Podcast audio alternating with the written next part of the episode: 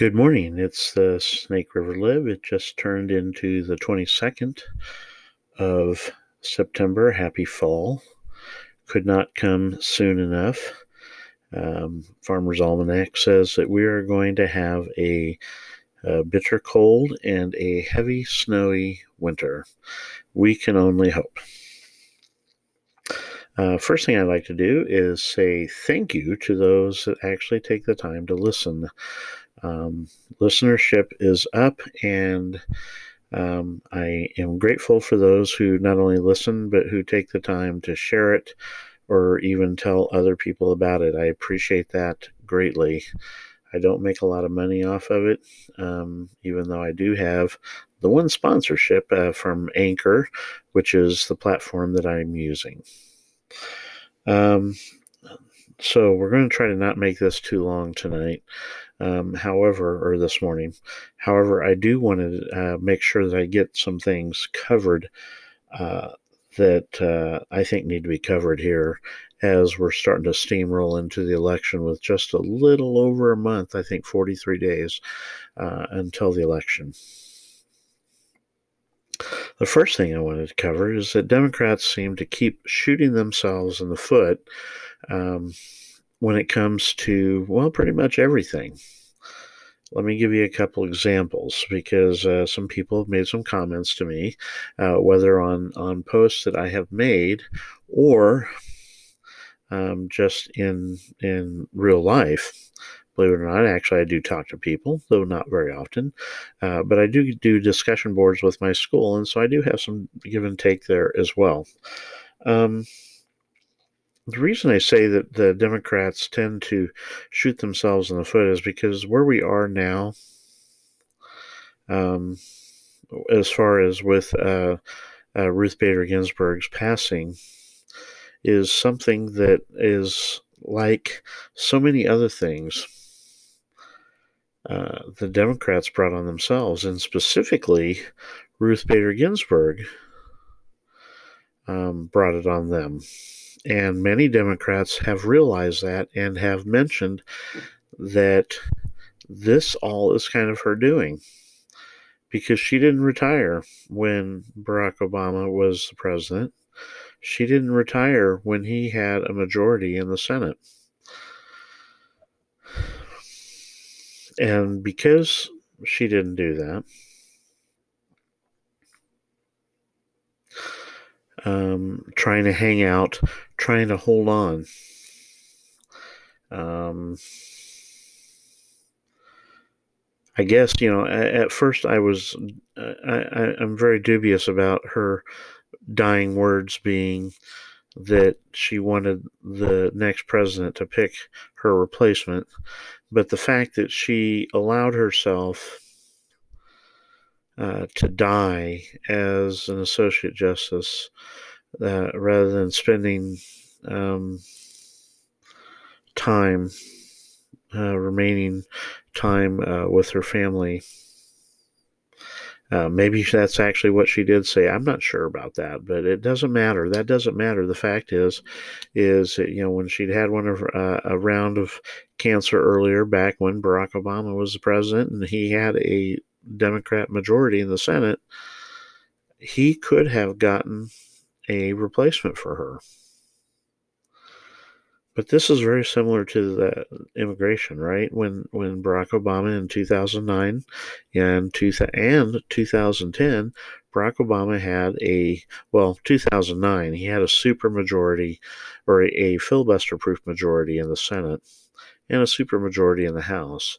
If Barack Obama had truly wanted immigration reform, which he didn't, because they love using immigration as an issue against the Republicans, um, and vice versa, by the way,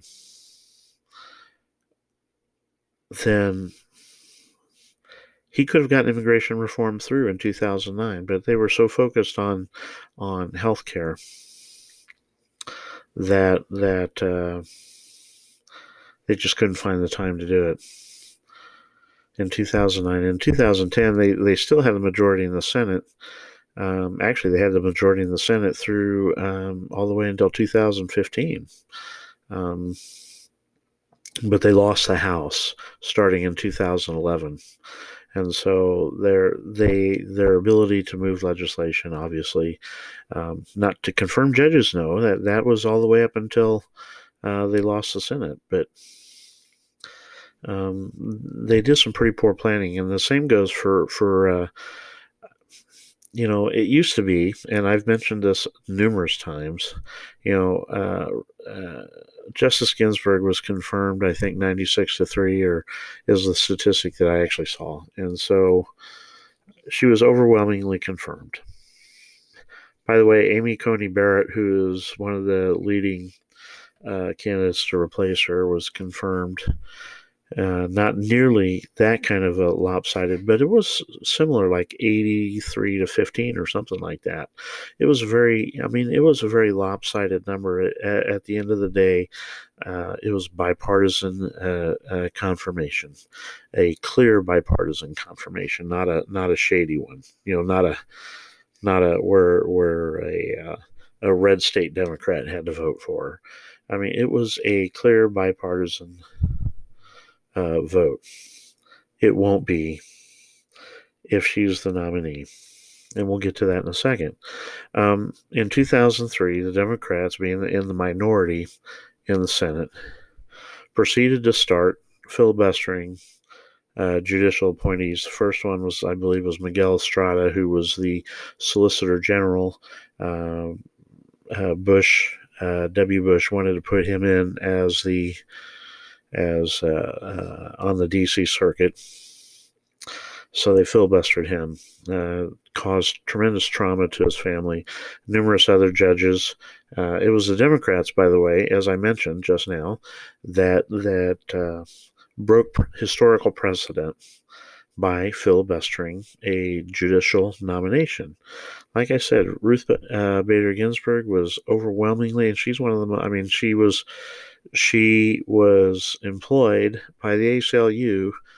Um, you know, and if you remember, you know, uh, Bush the first, you know, used the, the term, you know, card carrying member of the ACLU against Michael Dukakis in '88. Uh, so, so if you think about it, you don't get much further left in American politics. I mean, in the in in mainstream politics than somebody who actually worked for the ACLU, and yet she was overwhelmingly confirmed. Why? Because she came from the American Bar Association, fully qualified. Uh, and this is something that when the Democrats on the Judiciary Committee and the Kavanaugh hearings um, finally caused Lindsey, Lindsey Graham, Senator Graham, uh, who uh, at the time I don't believe he was the chairman. He was the ranking member, or he was the he was just a member of the committee.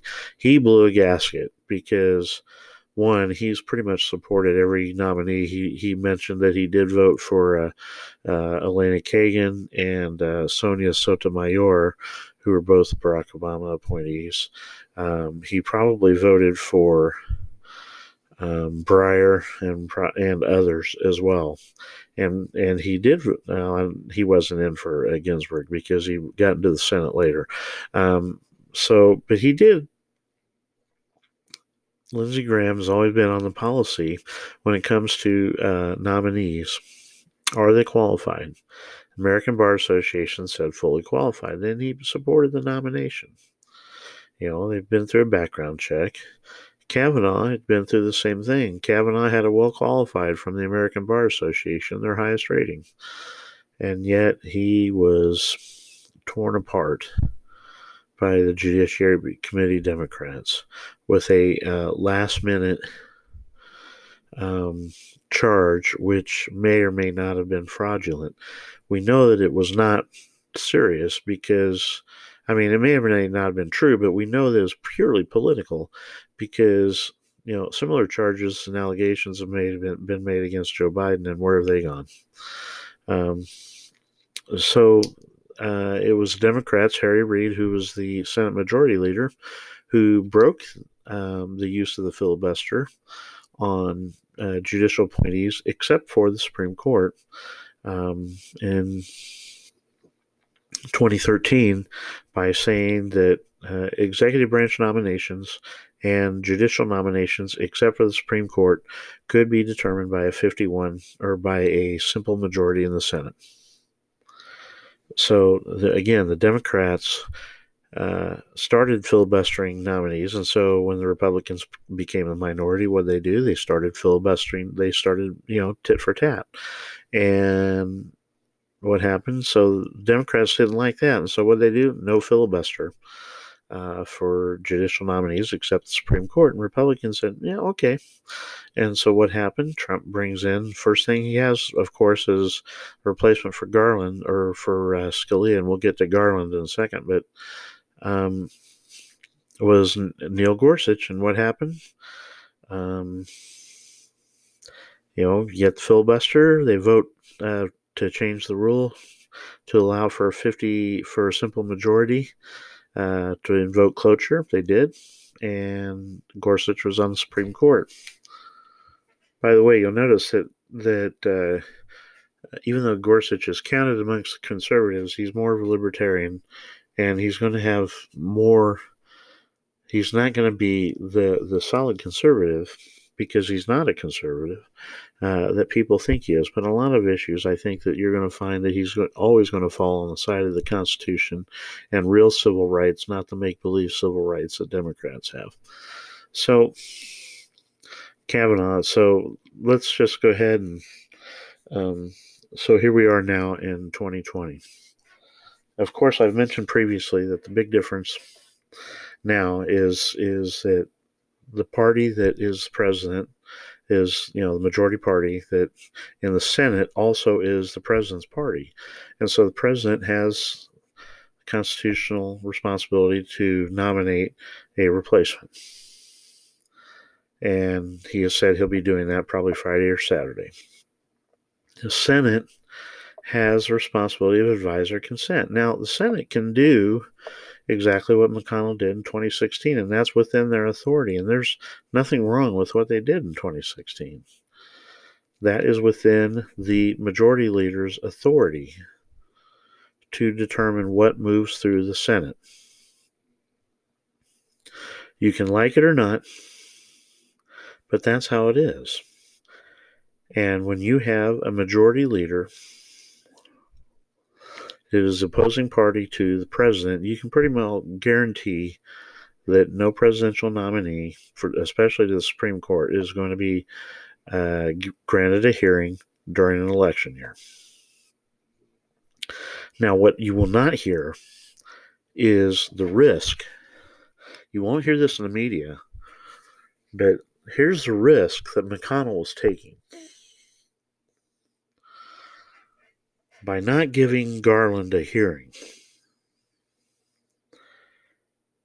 He was betting on something that few people thought could actually happen. I was one of them, by the way, uh, was the Trump victory. Had um, Hillary Clinton won, I guarantee you that that night, the night of the election, Obama would have withdrawn Merrick Garland's name.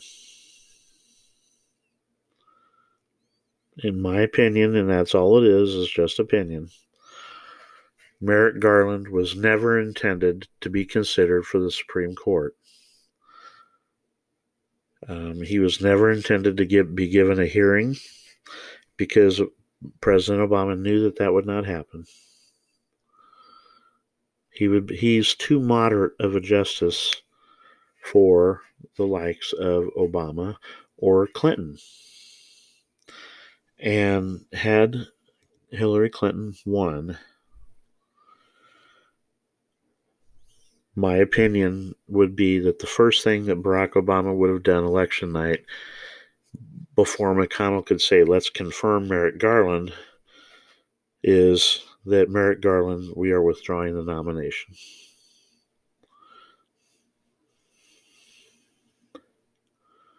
Very likely that that is what would have happened. Again, that's my opinion, but if you think about it, it makes sense. And if you also think about it, think about this. Think about, again, the risk that Senator McConnell took by not having those confirmation hearings and an up or down vote. It was a huge risk. I mean, this time it's not that really big of a deal because the worst case scenario happens.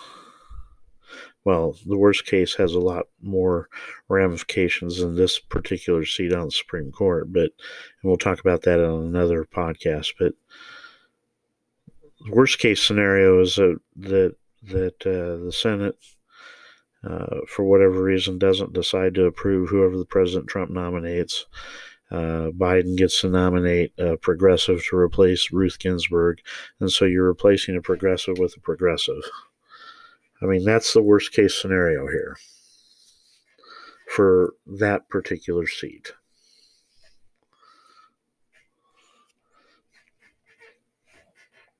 Now, uh, a couple other things uh, that I meant wanted to mention. Um, healthcare. Uh, one of the people, somebody had mentioned to me about healthcare, and because I mentioned the gaffe uh, about President Biden or Vice President Biden and his uh, desire or his statement regarding 200 million people that were going to die die while he was giving his little speech uh, from COVID. And he said, Well, I'm a lot more worried about the 6 million people that will die because they're going to lose their guaranteed health care. I mean, I've been through healthcare so many times, it just kind of makes me sick, pun intended. Um, but the bottom line is this you know, I, I mean, I went on on the website, the, the uh, healthcare.gov website, and for me, to get healthcare, which I'm fortunate in my retirement that I have healthcare from my employer. Um, but had if I had to go to healthcare.gov, the healthcare plan that I could afford would have been a thousand. Well, I really couldn't afford it, but a thousand dollars a month because I wouldn't qualify for subsidies. Thousand dollars a month.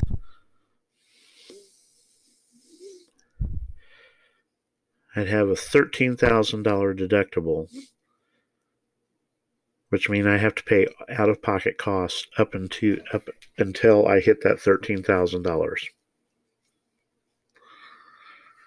I mean, if I went in the hospital, that wouldn't take very long.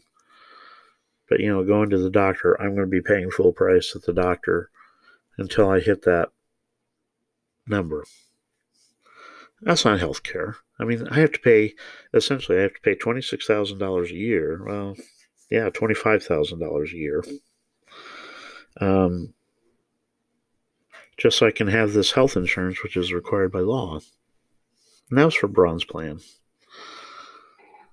Um, required to have that cover pre-existing conditions. And that was the issue that was brought up was well pre-existing conditions. Here's where democrats have shot themselves on that one.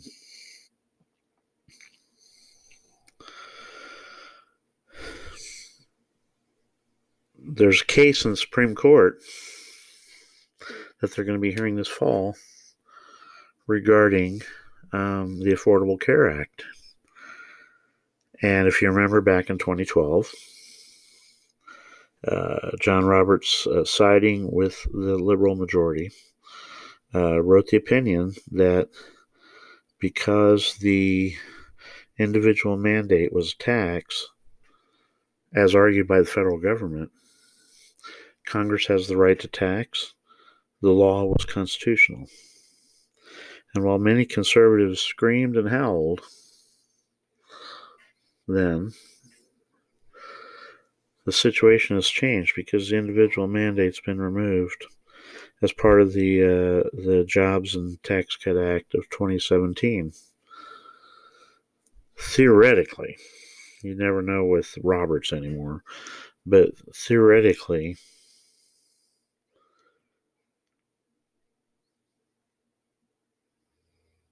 all things being how they were, Obamacare, Affordable Care Act, falls.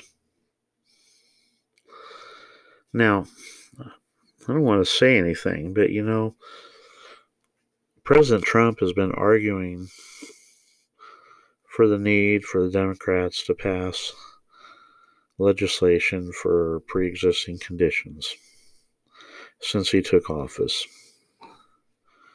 He asked Republicans when they held the House that any health care bill that they put forward had something for uh, pre existing conditions.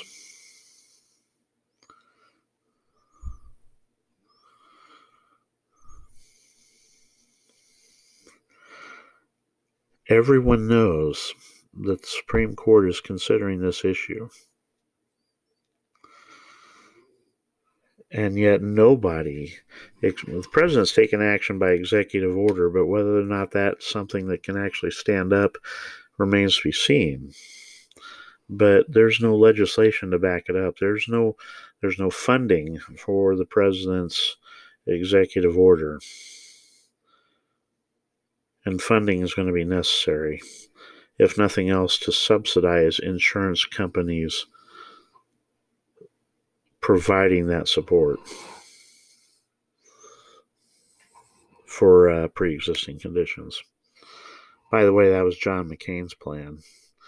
Was that pre-existing? There would be a pool.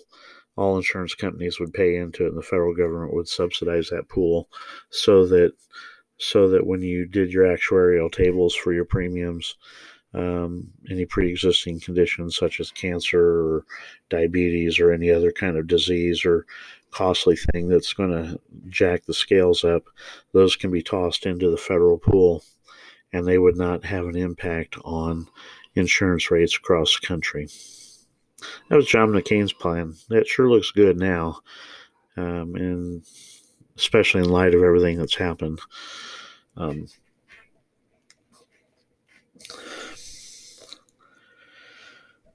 President Trump has tried, and he has signed an executive order about pre existing conditions. So don't let any of the ads fool you about that uh, because he wants to do it. And, and, the bottom line is this Congress has not done its job. And I said Congress, I didn't say the House, the Democrats in the House, I didn't say the Republicans in the Senate, I said Congress. Congress hasn't worked together on anything. And, and frankly, a lot of the stuff, you know, I mean, one, the House is passing a lot of stuff that is Mickey Mouse, that is ridiculous, and has no business being legislation. Which, what do you expect from a dingbat bartender? Um, you know, oh, let's destroy every building and rebuild them. Yeah, good call. Or we're not going to have any airplanes flying. Yeah, good call. Um, I know I'm exaggerating, so just deal with it. But really, voting at 16, you think people have to be 21 to buy a gun. Don't you understand a vote is far more dangerous than a gun? Oh boy. Um, you know, our system isn't perfect, of course. It's had a lot of flaws in it. We've paid a heavy price for it. Um, it's a work in progress. The ideal, I think, is perfect. But we've lost sight of that ideal as a nation. We've been intentionally turned away from it we talk about worship and religious freedom. And of course, there is plenty of religious freedom if you happen to worship at the altar of abortion. Um, which is what the Supreme Court battle is all about. The Republican National Committee has an ad out uh, with what all the Democrats said back in 2016. I'll say again, President has constitutional obligation to nominate. Senate has the constitutional obligation constitutional obligation for advice and consent. Now, if the Senate doesn't believe based on, for example, previous choices. And I will admit, I heard this on the radio today listening to Rush Limbaugh. It wasn't Rush, it was somebody I think that called in. Um, but Rush could easily have said it. He may have actually said it.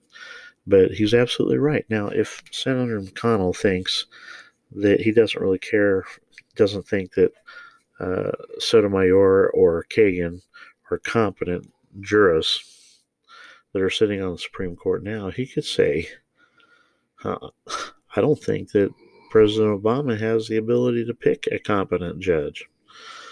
And so I'm just not going to let him let him go. And he is certainly within his constitutional ability to do that. And any other time, if I guarantee you, if the situation was reversed, and we're going to get to that, yeah, here in about 30 seconds or less. I guarantee you that that Dianne Feinstein, if she was the chairman of the Judiciary Committee, would be saying the exact same thing. Which brings us to where we are. Democrats are promising riots. Democrats are pro- promising really essentially war regarding this pick. They're already outside uh, McConnell's home uh, protesting. They're already outside of Lindsey Graham's home. They're making death threats Making a death threat to a public official is a federal offense, and that needs to be prosecuted. Because when we're living in an era where people just walk up to a deputy's vehicle and fire shots into it, when they're just sitting there, you have to take them seriously. When somebody sends an envelope to the White House that has ricin in it, you have to take a death threat seriously. You know what else they've promised? They promised to pack the court, except they they were promising to pack the court anyway, which is why I don't understand McConnell in some ways. You know, you know, it, he might as well pass it because it doesn't matter whether he whether they pass do a confirmation or not because I guarantee you that if Biden wins, even if they don't do a confirmation hearing, Lisa Murkowski, Susan Collins, by the way, you're on the losing side on this. The American people, even though polls have been rigged to say that the American people say that you should wait, the American people are very much against the Democrats on, on a lot of things right now. Cory Gardner chose that if there's a nomination, and their confirmation comes up for a vote, he'll he'll vote on it. He didn't say he'd vote for or against, but he said he would vote. And that should be a vote. Of course, we're waiting on Romney. Can't believe that I supported that guy in 2012. Um, but they full intention of packing the court. Even let's say that Senate Republicans roll over and they don't do a confirmation vote. I guarantee you that if, if Joe Biden gets in and the Democrats take the Senate, that the first thing that will happen after after Harris is sworn in as president is that she will nominate several judges to make sure of a liberal majority on the Supreme Court. Because even right now, let's say that they replace Ginsburg with a liberal, you still, nominally speaking, have a 5 4 moderate to conservative against liberal. And they're going to want to make sure to bury that. And so it doesn't matter whether they replace Ginsburg or not, they're going to add seats to the court. Little Chucky Schumer has promised that. Meanwhile, how's that defunding the police working? For some reason in Minneapolis, they were surprised that they say defund the police. They defunded the police, and for some reason, all this crime is up. Anyway, more another time. I'm actually running right up against my bumper, so it's the Snake River Lib. We won't talk about taxation right now because it's all monopoly money anyway. So until later.